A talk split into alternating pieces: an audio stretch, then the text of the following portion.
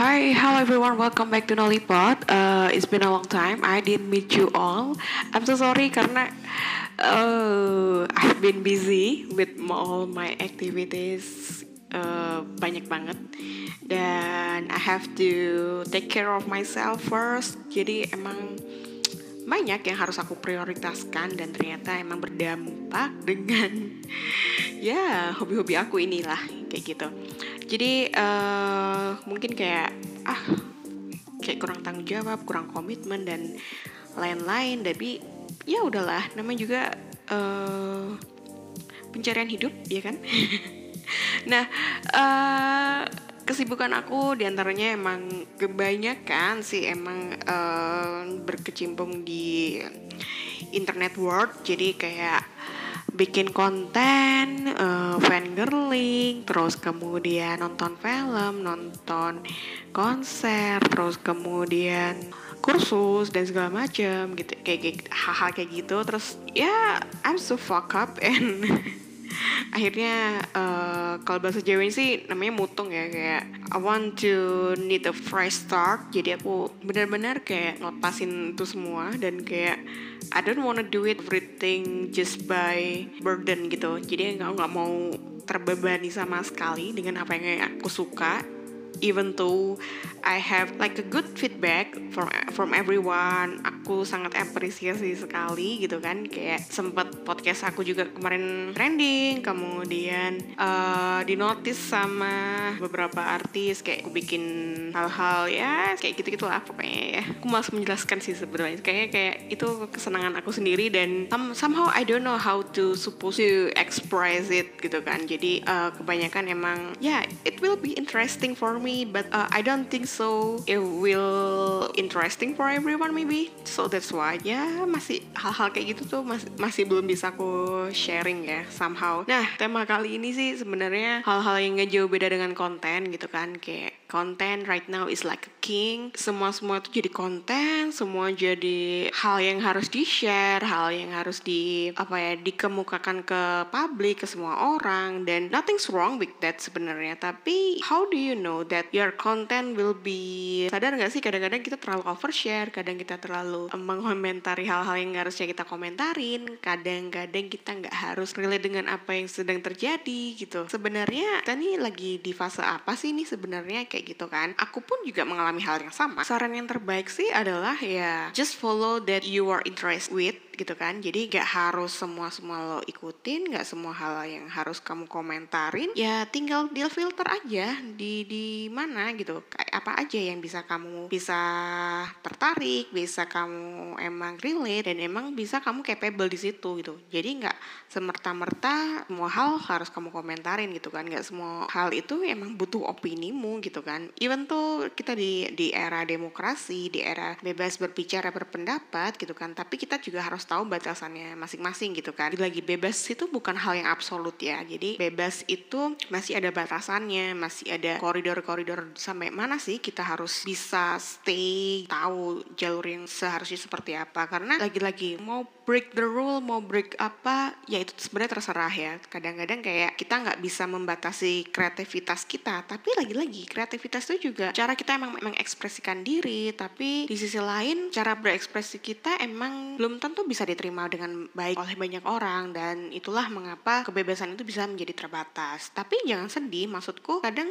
keterbatasan itu ya juga membuat kita bisa fokus dengan apa yang kita kerjakan sekarang kayak gitu. Ada plus minus tapi lebih baik disikapi secara bijak aja sih daripada harus pusing dan ini itu gitu kan. Dan menyalahkan ini itu nggak akan pernah selesai. Better just do it your truly yourself aja gitu. Kayak kamu pengen gambar ya silahkan. Mau mau mau bikin podcast silahkan. Mau mau bikin jadi youtuber mau bikin video dan segala macam ya silahkan gitu. Selama itu emang makes you happy and uh, bisa membuat benefit untuk banyak orang dan diri kamu sendiri ya you just go ahead gitu kan. Gak ada yang melarang sih tapi ya lagi-lagi kadang orang emang tertrigger untuk melakukan banyak hal gitu kan supaya dia bisa meraih audiens yang cukup luas biar dia bisa tahu biar ngerti hal yang sekarang terjadi seperti apa ya nggak apa-apa gitu kan. Tapi terlalu hal-hal yang seperti itu ya ada plus minusnya juga gitu kan. Kita baik-baik ke masalah market pun ada yang spesifik tapi dia emang nggak punya uh, number yang banyak gitu kan. Misalkan followers yang banyak dan add followers lah apalah itulah gitu kan. Tapi ada juga yang dia kontennya kayak uh, gado-gado tapi emang audiensnya cukup gede. Tapi cara spesifik spesifiknya gimana juga akan sulit gitu. Nah kalau misalkan kamu emang sudah uh, pengen terjun di content creator world gitu kan ya aku sotoy sih sebenarnya ya. Spesifikasi atau specialization itu dibut, sangat dibutuhkan karena one day misalkan ada brand yang uh, hire kamu jadi kamu tahu capable-mu di, di mana dan harus tempatinya seperti apa. Dan lagi-lagi engagementnya bakalan sebesar followers pun nggak kira-kira? Atau sebenarnya mereka cuma silent reader? Atau mereka punya potensi buying juga tinggi. Ya aku ngomong buying karena lagi-lagi hal semua ini tuh pasti melibatkan nominal-nominal dan beberapa hal yang berbau kapitalisme. Ya kapitalisme itu nggak cuma uang ya by the way. Tapi bisa dengan goodwill bisa dengan eh, intinya kayak popularity or something. Tuh kayaknya perlu dibahas lagi ya secara teori ya. Tapi intinya itu itu akan menjadi hal yang cukup signifikan untuk terutama bagi kalian-kalian semua yang pengen jadi content creator kayak gitu. Lagi-lagi. Tapi ada hal ya yang sekarang itu menjadi fenomena cie influencer tuh nggak melulu dia harus bertitle selebgram dia nggak harus melulu menjadi seorang youtuber ataupun seorang yang berpengaruh di di dunia maya gitu kan. Influencer itu bisa aja kita lihat itu dalam lingkungan sekitar kita. Misal kata ada teman kita dari sekolah dulu ternyata dia sekarang lebih fokus tentang tentang mengurus anak misal gitu kan. Ternyata secara nggak langsung dia itu melakukan hal-hal yang ternyata berdampak sama kita gitu. Misalkan dia foto anaknya pas lagi makan bubur gitu kan. Secara nggak langsung eh mangkoknya lucu tuh pipnya lucu terus atau loh itu pakai bubur apa ya bikin sendiri atau beli instan gitu. Dan secara nggak langsung tiba-tiba kalau misalkan kita ada ketertarikan yang sama gitu kan misalkan kamu juga udah punya anak dan punya anak yang seusia juga gitu kan. Nah, pasti kamu ada rasa ingin tahu dan akhirnya memberanikan diri buat uh, tanya gitu kan. Atau ternyata tiba-tiba kamu beli hal yang sama. Uh, fenomena membeli hal yang sama dengan teman kita atau mengutip ide-ide dari teman atau ya hal-hal tersebut adalah sebuah mini mini influence aku bilangnya. Apakah kita menjadi copycat atau kita jadi followers? Ya it depend how you look it as like a perspektif gitu. Jadi andai kata kalau kamu lihat itu kamu nggak nyaman ketika orang-orang ngikutin gaya kamu padahal kamu sendiri melakukan itu gitu kan ya sebenarnya itu adalah sebuah feedback yang nggak pernah kita bayangkan gitu kan. Sebuah hal-hal yang di luar kuasa kita gitu. Namanya sesuatu hal yang ditunjukkan ya ya akan diproses sama orang lain. Dan namanya hal tersebut itu adalah sebuah proses komunikasi. Jadi komunikasi itu tidak cuma dengan kita berbicara kita secara verbal tapi hal-hal yang kita tunjukkan secara visual pun bisa di, dicontohkan sebagai komunikasi. That's why kalau misalkan ada orang yang akhirnya bisa look at some value of you and they use the same things like uh, as you gitu. Jadi ya ya itu adalah part of communication. Jadi sebenarnya itu cara nggak langsung emang kita bisa menginfluence orang lain. Siapa pun itu orang-orang sekitar kita orang yang berteman dengan kita orang teman kerja kita. Makanya beberapa sekarang brand itu nggak lagi pakai artis-artis gede gitu kan yang emang audiensnya sangat banyak banget. Tapi beberapa brand juga bisa fokus sama micro influencer ini. Ya aku bilangnya micro influencer lah ya. Jadi kayak dia bisa kasih engagement ke orang-orang sekitarnya gitu kan. Based on followersnya dia. Ya sedangkan tahu kayak kita harus tahu juga kan kayak backgroundnya si micro influencer ini seperti apa. Kayak kayak misalkan oh anak kuliahan uh, dia anaknya misalkan lebih suka dengan fashion tapi dia tidak pernah proklamirkan diri as a fashion uh, blogger gitu kan. Tapi ternyata dia emang cara dia milih baju oke okay, dia ngikutin tren tapi gak ngikutin tren tapi cara dia berpakaian cara dia style mix match bajunya oke okay, gitu kan. Secara nggak langsung ya orang tuh bisa adore kamu itu kapan aja gitu dan di mana pun. Apalagi kalau misalkan you're you're open your profile to public gitu kan. Jadi kayak siapa orang tuh bisa aja follow dan ngikutin apa yang hal kamu kerjakan. Dan if you are too mad gitu kayak misalkan kayak kamu marah dengan hal tersebut menurutku ya you don't have to gitu kan. Kita nggak harus memberikan impresi yang buruk tapi kita bisa aja puji dengan lebih baik gitu kan. Kita puji mereka ataupun itu adalah cara kita untuk bisa kreatif berpikir kreatif lagi. Uh, kira-kira nextnya aku harus seperti apa nih gitu kan. Aku pengen bikin sesuatu yang baru lagi dan itu memacu kreativitas gitu loh menurut aku. Jadi jangan pernah takut apabila misal gitu kan hal kita diikutin ide kita diikutin ataupun diikutin ya nggak masalah gitu kan. Tapi emang beberapa orang ya kita nggak boleh menormalize hal-hal tersebut. Kayak misal kata nih uh, ide tersebut emang udah udah emang jadi brand image-nya orang tersebut terus tiba-tiba kamu seenaknya nyolong gitu kan itu juga less attitude banget sih. Jadi jangan sampailah kalau yang seperti itu. Jadi aku tidak menormalisasikan hal-hal kayak pencurian intelektual cie. Tapi lebih baiknya sih kalau misalkan kamu pengen membuat hal yang sama ya misal kata eh nol aku pengen uh, ini dong aku juga pengen bikin konten Thailand nih gitu kan. Oh yaudah go ahead gitu kan. Terus kalau misalkan kamu kenal ya langsung ngobrol diskusi cari kayak uh, diferensiasi antara kamu dan temen itu seperti apa gitu. Jangan sampai kayak kalau misal di sales itu namanya kanibal ya namanya itu membuat sesuatu yang yang similar dan akhirnya saling membunuh. Maksudnya kayak sama-sama bikin konten Thailand tapi plot sama gitu kan. Terus audiensnya bingung mau harus seperti apa. Ngikutin si A atau si B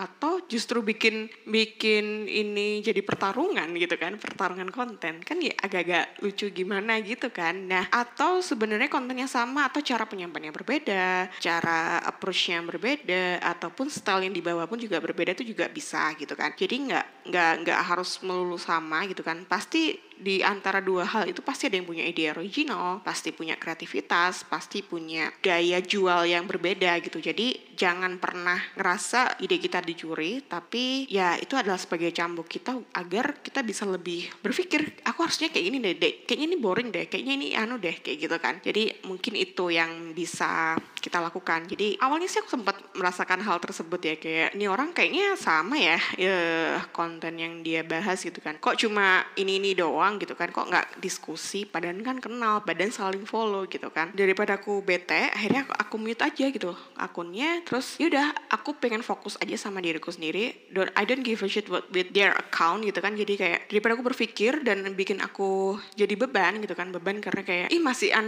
bagus aku deh. Kayaknya ini aku deh. Kayak ini gitu. Daripada aku cuma berspekulasi banyak hal bisa jadi itu bukan melulu itu nyontek aku ya kan bisa jadi aku cuma ngerasa GR, ngerasa sok pede gitu kan. Jadi yaudah aku mending fokus uh, mengerjakan apa yang aku pengen dan lagi-lagi aku tekankan ya membuat segala hal ini aku nggak pengen terbebani gitu kan. Apalagi aku masih belum kayak belum banyak, aku masih kecil gitu, masih bukan orang yang besar banget yang aku pengen untuk ini itu juga bukan. Jadi lagi-lagi hal tersebut bikin aku self evaluation. Jadi kayak yaudah sih uh, just go ahead aja gitu. Bodo amat lah orang dia mau bikin bikin apa pasti juga seribu orang lagi juga akan melakukan hal yang sama. Lebih baik ya aku fokus sama diriku sendiri ya yaudah just make your own content differently and the best uh, version of yourself. Yeah. Jadi kayak gitu. Jadi jangan marah jangan tersinggung jangan gimana gimana just enjoy. Ketika orang nyontek kamu ya ya udah sih. Oh dia nyontek. Oh yaudah ya kalau dulu sempat tren namanya tuh you are a trendsetter or followers. Lah kamu seorang yang membuat tren atau sebenarnya kamu adalah seorang followers. Dan itu pun nggak ada yang buat itu menjadi pure apa ya superior atau inferior menurut aku. Karena ya ada penjual ya ada pembeli gitu kan? Ada baik ada buruk ada kaya ada miskin. Maksudku semua itu akan saling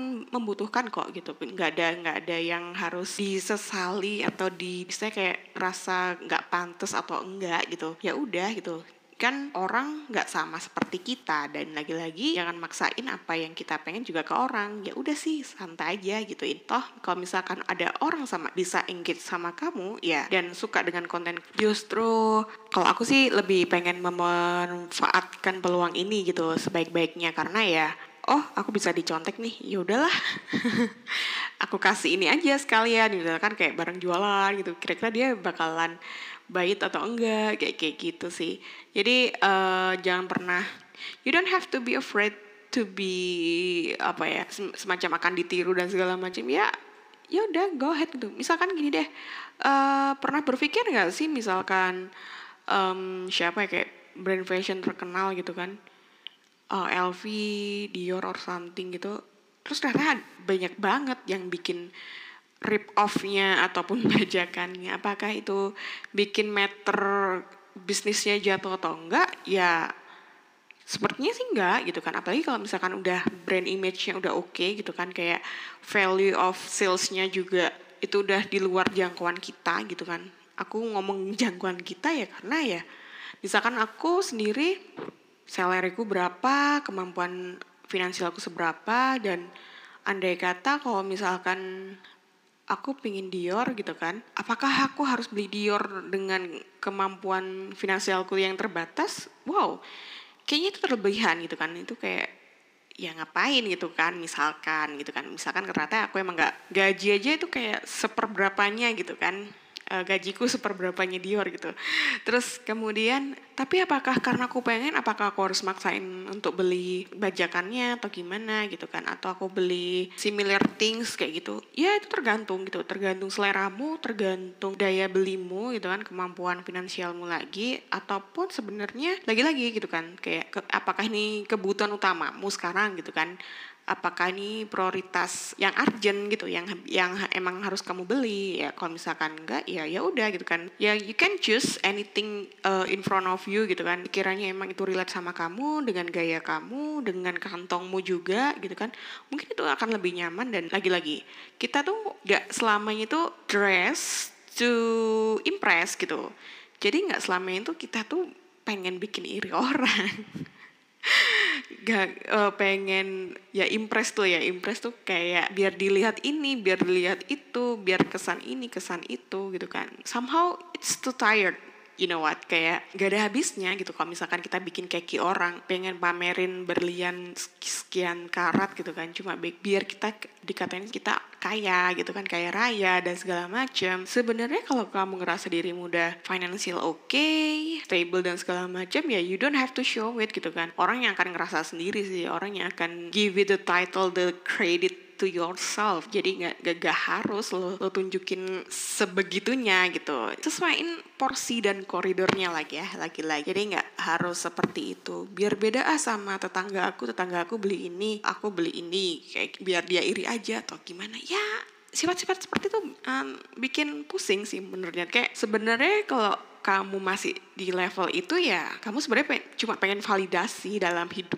Cuma pengen diakuin kamu seperti ini gitu. Depresiasi tuh it's it's okay gitu kan. Kayak ah temen gue udah beli yang ini nih aku beli ini aja deh. Cuma bikin ngerasa itu beda ya nggak apa-apa gitu. Karena aku sendiri itu uh, sangat random ya untuk membeli sesuatu hal menurut aku tuh semua itu based on uh, purpose based on my istilahnya impulsif mungkin iya tapi lagi-lagi impulsifku tuh cukup mendetail dan cukup membutuhkan waktu yang cukup panjang karena satu duit aku nyari sendiri dan otomatis kayak aku nggak mau membuang waktu ya membuang waktu membuang uang dengan hal-hal yang hanya untuk impress orang lain. Jadi aku memilih barang itu emang berguna satu. Kedua ya ini kelebihannya apa ya? Lalalala gituin. Ini oke okay, gituin. Oh duitnya cukup nggak ya? Oh bisa nih aku harus nabung sekian sekian dulu. Oke okay, ya udah udah beli aja gitu gitu. Kalau masalah misalkan aku harus seperti ini biar kayak gini itu menurutku akan akan in, bikin kita insecure sendiri menurut aku. Contoh kata kayak misalnya misalkan ah pingin beli pingin beli iPhone yang baru ah gitu kan. Biar teman-teman gue iri terus jawab apa? gitu kan. Terus temanmu udah iri terus efeknya ke kamu apa gitu. Apalagi kalau ternyata kamu pakai handphone aja nggak bisa. Ya itu kan lucu banget gitu menurutku. Ya ya silly gitu menurut aku. Jadi mending ya fokus yang apa yang kamu seneng gitu kan. Even mungkin akan harganya akan berbeda atau terlihat kayak gimana gimana ya ya udah nggak usah di dipeduliin menurut aku gitu. Jangan terlalu gimana gimana lah gitu kan. Maksudku kalau misalkan mau pamer ya kedang ya pamer-pamer aja. Tapi ya jangan sampai itu membebani diri kamu juga sih ya pamer seperti apa ya? Kalau aku sih mungkin pamer secara syariahku adalah dengan review ya uh, kalau misalkan uh, follow Twitter aku itu kan sering banget aku beli barang-barang yang aneh gitu kan. Barang-barang aneh dan itu adalah bentuk impulsif aku dan kakakku biasanya. Kayak kita beli magic jar beli juicer beli beli pemijat elektrik terus kemudian banyak sih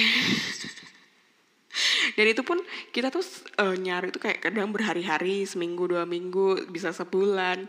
Kadang-kadang ini bagus nggak ya? Ini anu nggak ya? Ini ini nggak ya? Gitu kan. Cuma hanya karena itu doang gitu. Mungkin harganya kayaknya nggak masuk akal awalnya. Terus kita hitung-hitung lagi eh ternyata lebih murah nih lebih hemat. Eh kualitasnya lebih oke nih 10 kali lipat. Ini kayak invest uh, sebuah investment nih gituin kan. Yaudah kita beli aja kayak gitu.